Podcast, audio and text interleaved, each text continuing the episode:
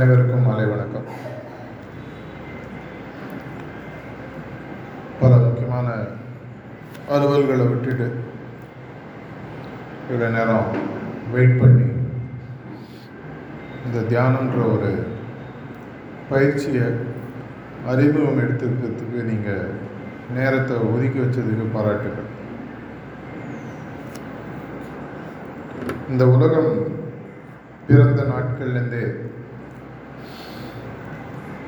இன்று வரைக்கும் அது இருப்பதற்கு பல காரணங்கள் இருந்தாலும் ஒரு முக்கியமான காரணம் அப்படின்னு சொல்லி பார்த்தீங்கன்னா ஒரே ஒரு வார்த்தை மூலமாக அதை பார்க்கலாம். தியாகம். அந்த காலகட்டத்திலேருந்தே மனிதன் தோன்றிய காலகட்டத்திலிருந்து இன்று வரைக்கும் நம்மளுடைய முன்னோர்களாக இருந்தாலும் சரி இந்த உலகத்தில் இருந்த தலை சிறந்த மனிதர்களாக இருந்தாலும் சரி அவங்க செஞ்ச பல தியாகங்கள்னால தான் இன்னைக்கு நம்ம இங்கே இருக்கோம் இப்போ நான் சொல்கிற விஷயத்துக்கும் ஆன்மீகத்துக்கும் என்ன தொடர்பு? இதற்கு என்னுடைய வாழ்க்கைக்கும் என்ன தொடர்பு? தியாகன்ற வார்த்தை கேட்கறதுக்கு ஒரு ஈஸியான வார்த்தையாக இருக்கலாம். ரொம்ப சிம்பிளான ஒரு டெஃபினேஷன் அப்படின்னு எடுத்து பார்த்தோம்னா தியாகம்னா என்ன? ஒரு உயரிய குறிக்கோளை அடைவதற்கு ஒரு அதை விட தாழ்ந்த குறிக்கோளை விட்டு கொடுத்தல். பெருசாக ஒன்று அடையணும்னா சின்னதாக ஒன்று விடுறதுக்கு தயாராக இருக்கணும். நம்ம புராணங்களில் படித்த கதைகளாக இருக்கட்டும். இல்லை பெரிய பெரிய போர்கள் இந்தியாவின் மேல் தொடுக்கப்பட்ட காலங்களாக இருக்கட்டும். இல்லை இந்தியாவினுடைய சுதந்திரம் அப்படின்ற ஒரு கதை எடுத்து பார்த்தா கூட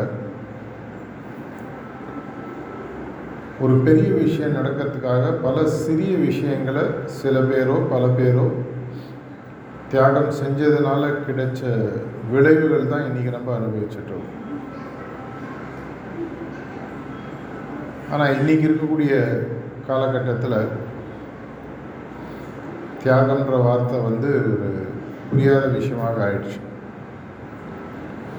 இன்ஃபேக்ட் அது ரிவர்ஸில் போக ஆரம்பிச்சு என்னுடைய நலத்துக்காக நான் உலகத்தையே தியாகம் பண்ணுறதுக்கு தயாராகிட்டேன்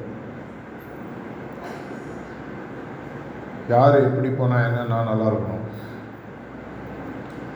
எந்த நாடு எப்படி போனால் என்ன என்னுடைய நாடு நல்லா இருக்கணும். மக்கள் நல்லா இருந்தால் இல்லாட்டி என்ன என்னுடைய வாழ்வோ என்னுடைய கட்சியோ என்னுடைய கொள்கையோ நல்லா இருக்கணும். தியாகன்றது ரிவர்ஸில் போக ஆரம்பிச்சு இதனால் என்ன ஆகுது?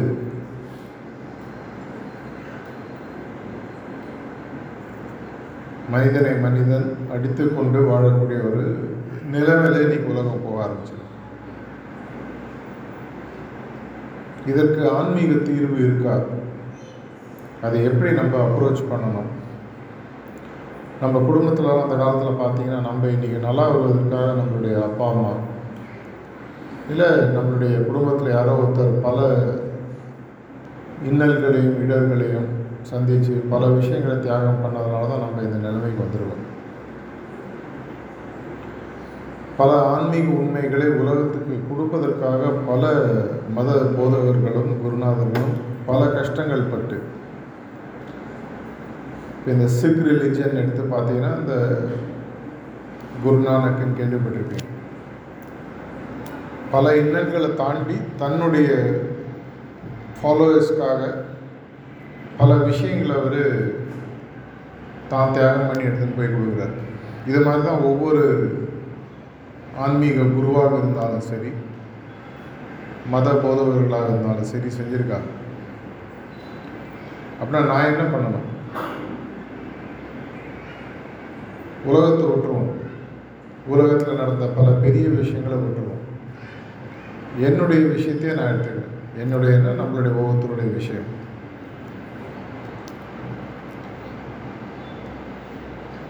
நம்மளுடைய மனிதன் அப்படின்ற ஒரு வாழ்வு எடுத்துட்டாலே பார்த்தீங்கன்னா நமக்குள்ள ஒரு மூன்று விதமான விஷயங்கள் தொடர்ச்சியாக இருக்குன்னு சொல்லி சொல்கிறாங்க விலங்கு சார்ந்த குணங்கள் மனிதன் சார்ந்த குணங்கள் தெய்வீக குணங்கள். இந்த விலங்கு சார்ந்த குணங்கள் அப்படின்னு எடுத்து பார்த்தோன்னா என்னுடைய நன்மைக்காக நான் யாரை வேணால் எதை வேணால் போட்டு தள்ளுறதுன்னு சொல்லுவாங்க. நான் நல்லா இருக்கணும்னா யார் வேணால் என்ன வேணால் ஆகலாம். இது வந்து விலங்கு சார்ந்த எண்ணங்கள் அப்படின்னு சொல்லி சொல்லலாம். ஒரு விலங்குக்கு தன்னுடைய இனம் தன்னுடைய குடும்பம் தான் நல்லா இருக்கிறதுக்காக இன்னொரு விலங்கை கொல்லுவதற்கோ இல்லை அதை தின்பதற்கோ அது கவலைப்படுறது அதனுடைய குணம் அது. ஆனால் அது மனிதனுடைய குணம் அல்ல. ஆனால் நம்மளுடைய வாழ்க்கையை நம்ம கூர்ந்து கவனித்தாலும் நம்ம கிட்டத்தட்ட அதை வந்து ஒரு மனிதன்ற போர்வையில் விலங்குன்ற குணங்களை வச்சிட்ருக்கோம் ஆன்மீகம் என்ன சொல்லுதுன்னா முதல்ல இந்த குணங்களை விட்டு மனிதனாக மாறுங்க. அப்படி மாறணும்னு சொன்னால் நமக்குள்ள சில குணங்கள் உருவாக வேண்டிய நிலைமை இருக்குது யோக சாஸ்திரத்தில் மூன்று குணங்கள் மனுஷனுக்கு இருக்குன்னு சொல்லி சொல்கிறாங்க தமஸ் ரஜஸ் சாத்விக் அப்படின்னு சொல்லி சொல்லுவார் ரஜஸ்ன்றது எப்படின்னு சொன்னால் அக்ரஷன் அப்படின்னு சொல்லி சொல்லலாம். என்னுடைய நன்மைக்காக நான் எதை வேணால் செய்யக்கூடிய ஒரு குணம். இதே தமஸ் அப்படின்னு சொல்லி சொன்னீங்கன்னா ஜென்ரலாக அப்படி ஒரு மேம்போக்கான வாழ்க்கை. மற்றவங்கள நான் ரொம்ப கெடுக்கிறது இல்லை ஆனால் அப்படி மேம்போக்காக வாழ்வு. சாத்விக் அப்படின்ற எண்ணங்கள் அப்படின்னு சொல்லி எடுத்து பார்த்தீங்கன்னா நானும் நல்லா இருக்கணும் உலகமும் நல்லா இருக்கணும். ஒரு மனித தன்மை அப்படின்னு ஒருத்தட்ட இருக்குதுன்னு சொன்னால் இது ஒரு மினிமம் ரெக்குயர்மெண்ட் அப்படின்னு சொல்லி ஆன்மீக வல்லுநர்களும் ஆன்மீக பாதையில் செல்பவர்களும் சொல்கிறாங்க நம்ம எல்லாருக்குமே தெரியும். நான் மட்டும் நல்லா இருந்தால் என் மேலே ஊரினுடைய கண் பட ஆரம்பிக்கும். என்னை எல்லாரும் பார்க்கக்கூடிய விதம் கண்டிப்பாக வந்து ஒரு பொறாமையோடு பார்க்க ஆரம்பிப்பார் இதனால தானே அந்த தமிழில் ஒரு செய்யுங்க இல்லையா? வரப்பு உயர நீர் உயரும் அப்படின்னு சொல்லி சொல்லுவாங்க. என்னுடைய குடும்பத்தினர்களும் என் குடும்பத்தில் சார்ந்த சொசைட்டியில் இருக்கிறவங்களும் நல்லா இருக்க இருக்க இருக்க தான் என்னாலே நல்லா இருக்க முடியும். அப்படின்னா இதற்கு நான் சில தியாகங்களை செஞ்சாகணும். நான் வெற்றி பெறுவதற்கு முன்னால் என் கூட இருக்கிறவங்களையும் வெற்றி பெற வைக்கக்கூடிய ஒரு நோக்கு எனக்கு வரணும்.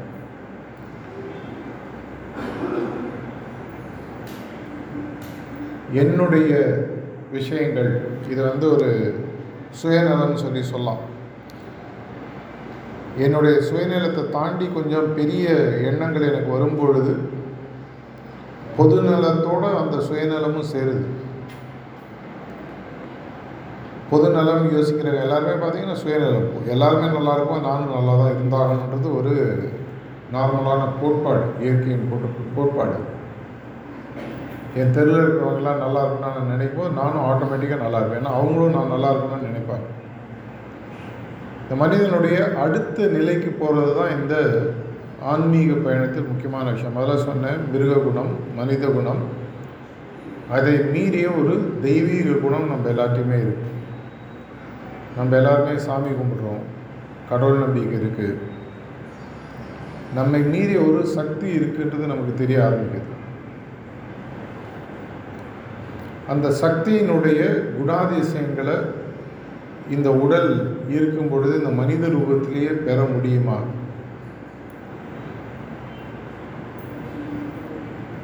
நாயன்மார்கள் கதையாக இருந்தாலும் சரி ஆழ்வார்களுடைய கதையாக இருந்தாலும் சரி வள்ளலார் மாதிரி பெரிய மகான்களுடைய கதையாக இருந்தாலும் சரி ரமண மகரிஷியுடைய கதையாக இருந்தாலும் சரி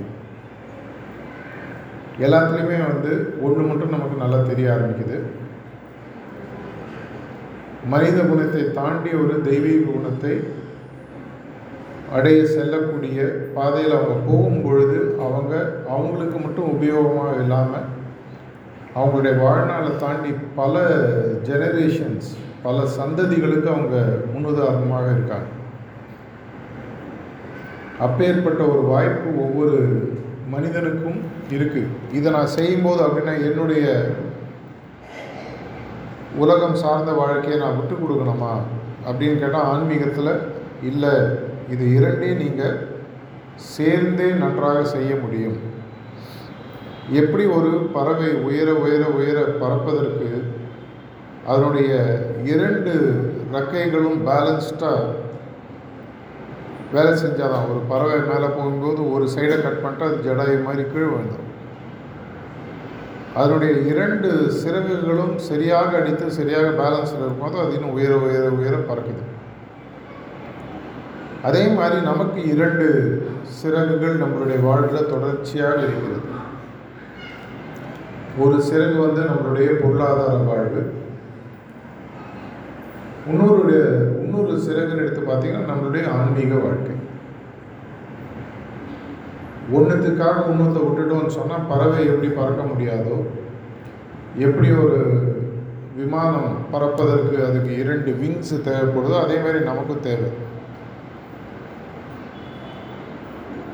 இந்த விலங்கு மற்றும் மனிதன் சம்பந்தப்பட்ட குணங்கள் ஒரு சிறகாகவும் இன்னொரு சிறகுல கடவுள் கடவுள் போன்ற அந்த காலத்தில் கவிஞர் பாடியிருக்கார். மனிதர் என்பவன் தெய்வமாகலாம்.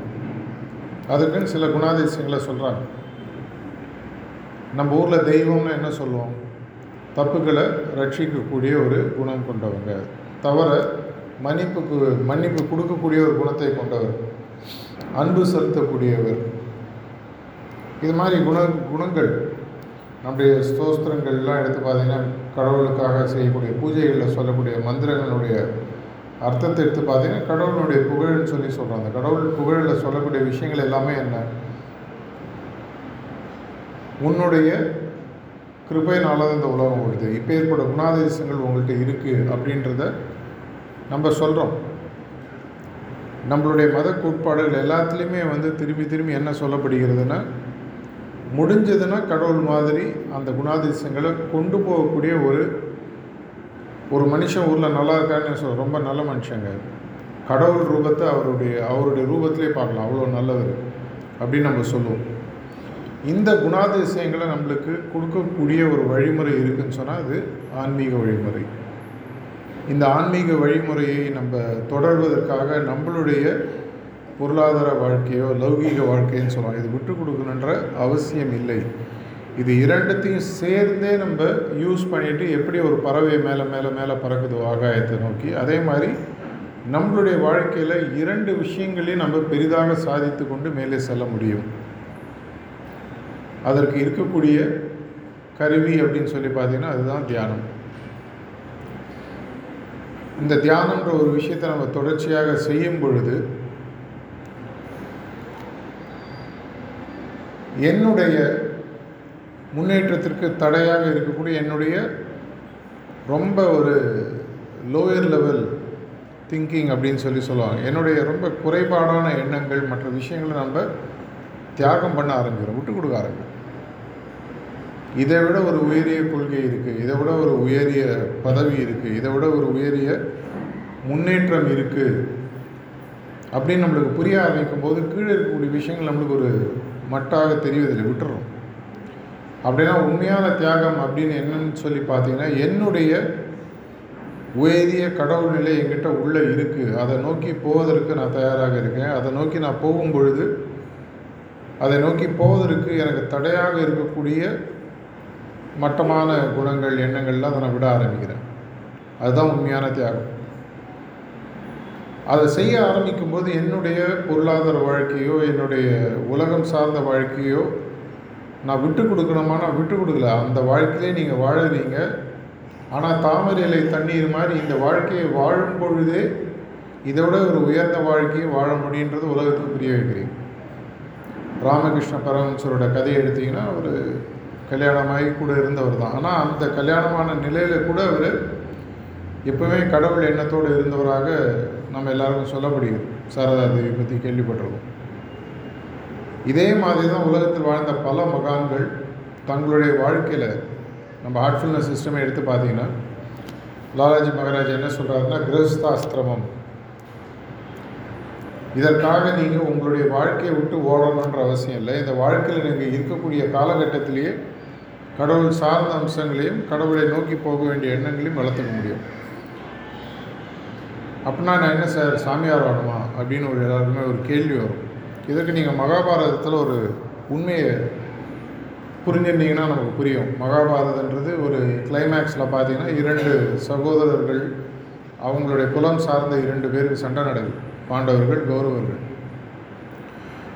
கௌரவர்களுக்கு பார்த்தீங்கன்னா பாண்டவர்களுடைய சைன்யத்தை விட அறுபது மடங்கு சைன்யம் இருந்ததாக மகாபாரத கதை சொல்லுது. ஆனால் மகாபாரதத்தில் பாண்டவர்களுக்கு சப்போர்ட்டாக இருந்தது யாருன்னு சொல்லி பார்த்தீங்கன்னா நிராயுத பாணியாக கடவுள் கிருஷ்ணர் அவதாரத்தில் கூட இருக்கார். எப்போ கடவுள் உங்கள் பக்கம் வந்துடுறாரோ எப்படி உங்களால் தோல்வி அடைய முடியும்? இந்த ஒரு சின்ன விஷயம் கூட கௌரவர்களுக்கு புரியாதனால தான் அந்த வரத்தை கொடுக்கும்போது துரியோதனன் வந்து நீ எனக்கு வேணாம் உன்னோட படையை எனக்கு கொடுத்துரு அப்படின்னு சொல்லி துரியோதனன் கேட்குறாரு அர்ஜுனன் சொல்கிறாரு நீ நிராயுதய பாணியாக வந்தால் கூட பரவாயில்ல. நீ என் கூட இருந்தால் போதும். கடவுள் என் பக்கம் இருக்கும்போது என் வாழ்க்கையில் நடக்கக்கூடிய விஷயங்கள் எப்படி தவறாக நடக்க முடியும்? எனக்கு நடக்கக்கூடிய விஷயங்கள் கண்டிப்பாக எனக்கு எது தேவையோ அது நடக்கும். அது எனக்கு பிடிச்சிருக்கா இல்லையான்றது வேறு விஷயம். இந்த பக்குவம் நமக்கு வர ஆரம்பிக்குது. எனக்கு ஒரு விஷயம் தடைப்படுகிறது அப்படின்னு சொன்னால் எனக்கு ஒரு பக்குவம் வருது. கடவுள் இதை விட ஒரு பெட்டராக ஒரு விஷயத்தை எனக்கு கொடுப்பதற்காக இந்த விஷயத்தை எனக்கு கொடுக்கல. இனி நைட்டு ட்ரெயின் மிஸ் ஆகுதுன்னா ஏதோ ஒரு விஷயம் இருக்குது அந்த ஊருக்கு நான் நாளைக்கு போகக்கூடாது. இல்லை இதை விட வேகமாக போவதற்கு வேறு ஏதோ ஒரு வழி இருக்கும். இந்த புரிதல் நமக்கு இந்த ஆன்மீக பாதையில் மெதுவாக கிடைக்க ஆரம்பிக்கிறது ஆன்மீக பாதையில் நம்மளுக்கு முதல்ல கிடைக்கக்கூடிய ஒரு முக்கியமான விஷயம் பார்த்திங்கன்னா மனதில் தெளிவு. இந்த வாழ்வில் நம்ம எதற்காக பிறந்தோம்? வெறும் ஒரு மிருக இச்சைகளுடன் வாழக்கூடிய வாழ்வு தானா இல்லை அதை மீறி மனிதனாக மாறணுமா? அதையும் மீறி மனிதன் என்பவன் தெய்வமாகலான்றது ஒரு தெய்வீக நிலையை அடையக்கூடிய ஒரு பாசிபிலிட்டி அனைவருக்குமே இருக்குது உலகத்தில் பிறந்த அனைத்து மனிதர்களுக்கும் புத்தர் எதை நிர்வாணா அப்படின்னு சொல்லி சொன்னாரோ எதை மற்ற சமயங்கள்லேயும் மற்ற மதங்கள்லேயும் இருப்பதற்குள் உயரிய நிலைன்னு சொல்கிறாங்களோ இந்த மதத்திலே கடவுளுக்கு சரணாகதின்ற மாதிரி ஒரு பேச்சு இருக்குது இந்த ஊர்லேயே கொஞ்சம் தூரம் போனீங்கன்னா ஒரு ஸ்ரீவில்லிபுத்தூர்ன்ற ஊரில் ஆண்டாள் எப்படி கடவுளோட ஒன்றானாங்கன்ற கதையை நம்ம படிச்சிருக்கோம். இன்றைக்கு இருக்கக்கூடிய காலகட்டத்தில் நம்ம மனதில் இருக்கக்கூடிய பல குழப்பங்கள்னாலையும் நம்ம சுற்றி நடக்கக்கூடிய பல நிகழ்வுகள்னாலையும் விஷயங்கள்னாலையும் நம்மளுடைய எண்ணம் என்றைக்குமே நம்மளுடைய இருப்பதற்குள் கீழ்நிலை மேலே நம்மளை உலகம் நீ கொண்டு வந்தது. ஆனால் இந்த மாதிரி ஒரு தியான வழியில் வரும் பொழுது என்னோடய குடும்பத்தையும் நான் நல்லா பார்த்துக்க முடியும். என் குடும்பம் சார்ந்த விஷயங்களையும் நல்லா பார்த்துக்க முடியும். நான் இருக்கக்கூடிய ஊரில் இருக்கக்கூடிய நலனையும் நல்லா பார்த்துக்க முடியும். பிரார்த்தனைன்ற ஒரு விஷயம் மூலமாக. இந்த உலகத்தில் இருப்பவர்கள் அனைவரும் சண்டை போடாமல் சந்தோஷமாக இருக்கக்கூடிய ஒரு நிலையை தியானம் கொடுக்குது அப்படின்ற ஒரு புரிதல் வரும். எவ்வளவு தான் நான் வந்து தியானத்தை பற்றி நான் உங்களுக்கு சொன்னாலும் நீங்கள் அதை முயற்சி செஞ்சு பயிற்சி செஞ்சு கொஞ்ச நாள் ப்ராக்டிஸ் பண்ணும் பொழுது உங்கள் மனதில் வரக்கூடிய அமைதியும் அந்த அமைதியின் மூலமாக உங்கள் வாழ்வில் வரக்கூடிய ஒரு பாசிட்டிவ் மாற்றங்கள் நேர்மறையான நல்ல மாற்றங்களும் உங்களுக்கு மெதுவாக புரிய ஆரம்பிக்கும். எதை நோக்கி நம்மளுடைய முன்னோர்கள் அந்த காலத்தில் காட்டுக்கு போய் தவம் இருந்தாங்களோ அதை இன்றைக்கி வீட்டிலேயே இருக்கிற இடத்துலையே கொண்டு வரக்கூடிய ஒரு நவீன ஒரு யுக்தின்னு பார்த்திங்கன்னா இன்றைய இருக்கக்கூடிய பிராணாபுத்தி சுத்திகரிப்பு மற்றும் பிரார்த்தனை சேர்ந்த ஹார்ட்ஃபுல்னஸ் தியான பயிற்சி. இதை செய்வதற்கு நமக்கு எல்லாருமே தெரியும். ஏற்கனவே இதை ப்ராக்டிஸ் பண்ணுறவங்களும் இங்கே இருக்கீங்க. எந்த விதமான கட்டணமும் இதற்கு தேவையில்லை. இதற்கு தேவை உங்களுக்கு ஒரு இன்ட்ரெஸ்ட் வேணும். இரண்டாவது ஒரு சின்னதாக ஒரு தியாகம். என்ன தியாகம்? இருபத்தி நாலு மணி நேரத்தில் ஒரு அரை மணி நேரம் முக்கால் மணி நேரம் ஒதுக்கி வைக்கணும். இது ஒரு தியாகமாக ஆக்சுவலாக யோசிச்சு பார்த்தீங்கன்னா சிரிப்பாக தான் இருக்கும். நம்ம எதை தியாகம் பண்ண போகிறோம் ஒரு நாளைக்கு ஒரு நாலு அஞ்சு ஆறு மணி நேரம் கண்டிப்பாக நமக்கு தேவையில்லாத பல விஷயங்களில் நம்ம நேரத்தை ஆக்சுவலாக வந்து வேஸ்ட் பண்ணுறோம் விரயமாக்குகிறோம் அது வாட்ஸ்அப் ஃபார்வர்டாக இருக்கட்டும் ஒரு படமாக இருக்கட்டும் கேளிக்கை விஷயங்களாக இருக்கட்டும் அக்கப்போராக இருக்கட்டும் உட்காந்து வெட்டியாக பேசுகிறது இதெல்லாம் நம்ம செய்யலைன்னு யாருமே சொல்ல முடியாது. நானும் செய்கிறேன் நீங்களும் செய்கிறீங்க எல்லோரும் செய்கிறோம் இதில் ஒரு அரை மணி நேரம் முக்கால் மணி நேரம் ஒதுக்கி வைக்கும் பொழுது முதல்ல இது ஒரு சின்ன தியாகம் மாதிரி தோணும். ஆனால் இது ஒரு காலத்தில் அத்தியாவசிய தேவைன்றது நமக்கு புரிய ஆரம்பிக்கும். மனசில் பாரம் இல்லாத மனுஷனும் மனசில் கஷ்டம் இல்லாத மனுஷன் இருக்காங்களா? யாருமே கிடையாது. எப்போ ஒரு காலத்தில் ஏதோ ஒரு நேரத்தில் ஒரு நாளைக்கு ஒரு முறையோ வாரத்துக்கு ஒரு முறையோ ஏதோ ஒரு விஷயம் நம்ம மனசில் ஒரு கலக்கத்தை உருவாக்கும். அதையெல்லாம் நம்ம சால்வ் பண்ணக்கூடிய ஒரு வழிமுறையை தியானம் நமக்கு சொல்லிக் கொடுக்குது. அது சுத்திகரிப்பின் மூலமாக இருந்தாலும் சரி பிரார்த்தனையின் மூலம் இருந்தாலும் சரி நம்மளுடைய தொடர்ச்சியான தன்மை மாற்றத்தின் மூலமாக இந்த உலகத்தில் நம்ம பிறவி எடுக்கும்போது இருந்த குணாதிசயங்களோட ஒரு பல மடங்கு முன்னேறிய சில குணாதிசயங்களை நமக்கு தியானம்ன்றது பயிற்சின்றது கொடுக்க ஆரம்பிக்கும் எதிர்காலத்தில் நம்மளுடைய சந்ததியர்கள் என்னுடைய தாத்தா இவ்வளோ நல்லவராக இருந்தார் உலகத்தில் இவ்வளோ விஷயங்களை செஞ்சாருன்னு சொல்வதற்கு ஒரு காரணமாக இருக்கக்கூடிய ஒரு சின்ன முதல் இடக்கூடிய ஒரு விதை. இனி முதல் முதல்ல ப்ராக்டிஸ் பண்ணுறவங்களுக்கு அது இன்றைக்கி கொடுக்கப்பட்டது அப்படின்னா அதை நான் முதல்ல ஆரம்பித்த இடத்துக்கு போனோம் சொன்னால் உண்மையான தியாகம் என்ன? ஒரு உயரிய குறிக்கோளை அடைவதற்கு சில சிறிய விஷயங்களை விட்டு கொடுப்பது தான் உண்மையான தியாகம். அது உலகம் சார்ந்த விஷயங்களாக இருந்தாலும் சரி என்னுடைய சுயநலம் சார்ந்த விஷயங்களாக இருந்தாலும் சரி. ஒரு தாயாக இருக்கிறவங்களுக்கு நல்லா தெரியும். அவங்க பல கஷ்டங்களை அனுபவித்து குழந்தையை இந்த உலகத்தில் கொடுத்து அந்த குழந்தையை வளர்ப்பதற்கு பல கஷ்டங்கள் படுறாங்க. இதே கஷ்டங்கள் ஒரு தந்தையும் வேலை செஞ்சு தன்னுடைய உடலை தாண்டிய உடல் தாங்கக்கூடிய விஷயங்களை தாண்டி பல தியாகங்களை செஞ்சு குடும்பத்தை வளர்க்குறாங்க. இதை போன்ற ஒரு தியாகத்தை நமக்கே நம்ம செஞ்சுக்க முதல்ல பழகிக்கணும். என்னுடைய முன்னேற்றத்திற்காக என்னுடைய நேரத்தில் விரயமாகக்கூடிய ஒரு முக்கால் மணி நேரத்தை என்னுடைய முன்னேற்றத்திற்காக என்னுடைய தன்மை மாற்றத்துக்காக ஒதுக்கி வைக்கிறது தான் உண்மையான தியாகம் முதல் தியாகம். அது செய்ய ஆரம்பிக்கும் போது நமக்கு தெரிய ஆரம்பிக்கும். இன்றைக்கி இந்த ஊர்லேயே வந்து இவ்வளோ பேர் உங்களை இன்வைட் பண்ணி இங்கே வர வச்சுருக்காங்க. ஒரு கல்யாண மகாலில் ஏற்பாடு பண்ணியிருக்காங்க. இதனால் அவங்களுக்கு என்ன ஆக்சுவலாக கிடைக்கும்? உண்மையாக யோசிச்சு பாருங்கள் நம்ம ஊரில் எல்லாத்துலேயுமே கேட்பாங்க. அவருக்கு இதுக்கு பின்னாடி என்னப்பா அவருடைய அஜெண்டா என்ன? ஹிடன் அஜெண்டா என்னன்னு எல்லாருமே கேட்குறது உண்டு. இன்றைக்கி வந்து யார் எது நல்லது செஞ்சாலும் நம்ம முதல்ல அதை ஒரு சந்தேக கண்ணோடு தான் பார்க்குறோம் இருந்தாலும் இது எது இது செய்கிறான் இவனுக்கு என்ன மோட்டிவ் உலகத்தில் நீ நல்லவனாக இருக்கிறதே வந்து ஒரு சந்தேகக்கூடிய சந்தேகமாக பார்க்கக்கூடிய விஷயமாக மாறிடுச்சு.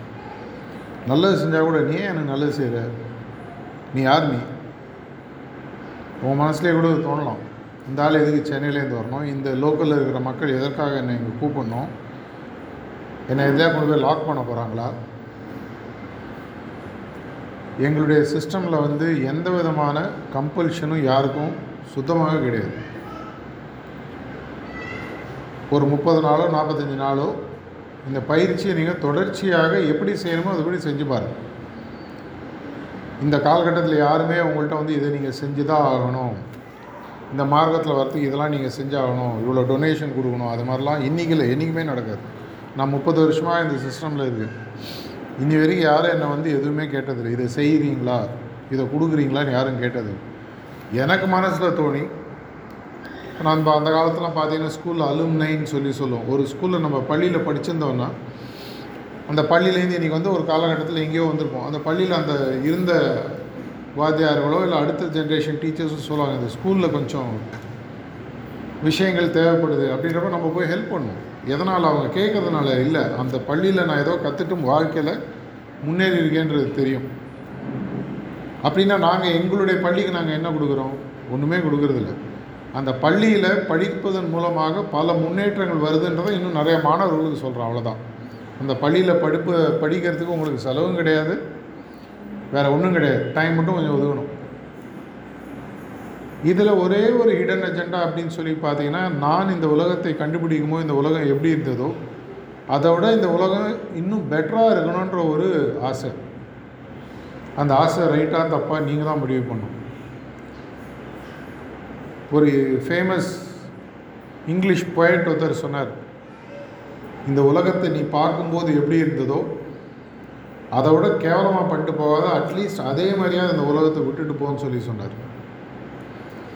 ஆனால் இன்னைக்கு நம்ம இந்த உலகத்துக்கு வந்து ஒரு நாற்பது ஐம்பது அறுபது வருஷம் இருக்கலாம். ஒவ்வொருத்தருக்கும் ஒரு வயசு.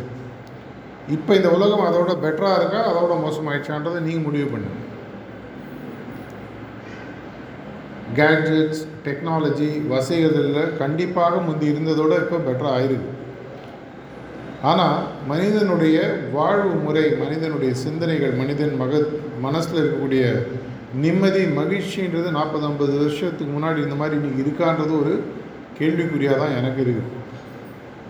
அப்படி இருக்கும் பொழுது இதை நான் இப்படியே விட்டுட்டு போனேன்னு சொன்னால் நாற்பது ஐம்பது வருஷம் கழிச்சு என்னை வரக்கூடிய பசங்களோ பேரன்களோ பேத்திகளோ கொள்ளு பேரன்களோ இந்த உலகத்தில் வாழக்கூடிய விதமாக ஒருத்தருக்கு ஒருத்தர் நேசத்தை காண்பிக்கக்கூடிய உலகமாக மதம் ஜாதி இது எல்லாத்தையும் மீறி நம்ம எல்லாரும் ஒரே ரத்தம் ஒரே பிறப்புன்றது பிரி புரிஞ்சு ஆன்மீகத்தின் மூலமாக இணைக்கக்கூடிய ஒரு உலகத்தை உருவாக்க முடியுமானா முடியும். அதற்கு சில சிறு தியாகங்களை இன்றைக்கி நம்ம செய்யணும். முதல் தியாகம் என்னுடைய தினசரி நேரத்தில் கொஞ்சம் ஒதுக்கீடு என்னையே சீர்தூக்கி பார்த்து இன்றைக்கி நான் உலகத்துக்கு கொடுத்த விஷயங்கள் உலகம் எனக்கு கொடுத்த விஷயங்கள் சரியாக இருக்கா? இதோட பெட்டராக பண்ண முடியுமா?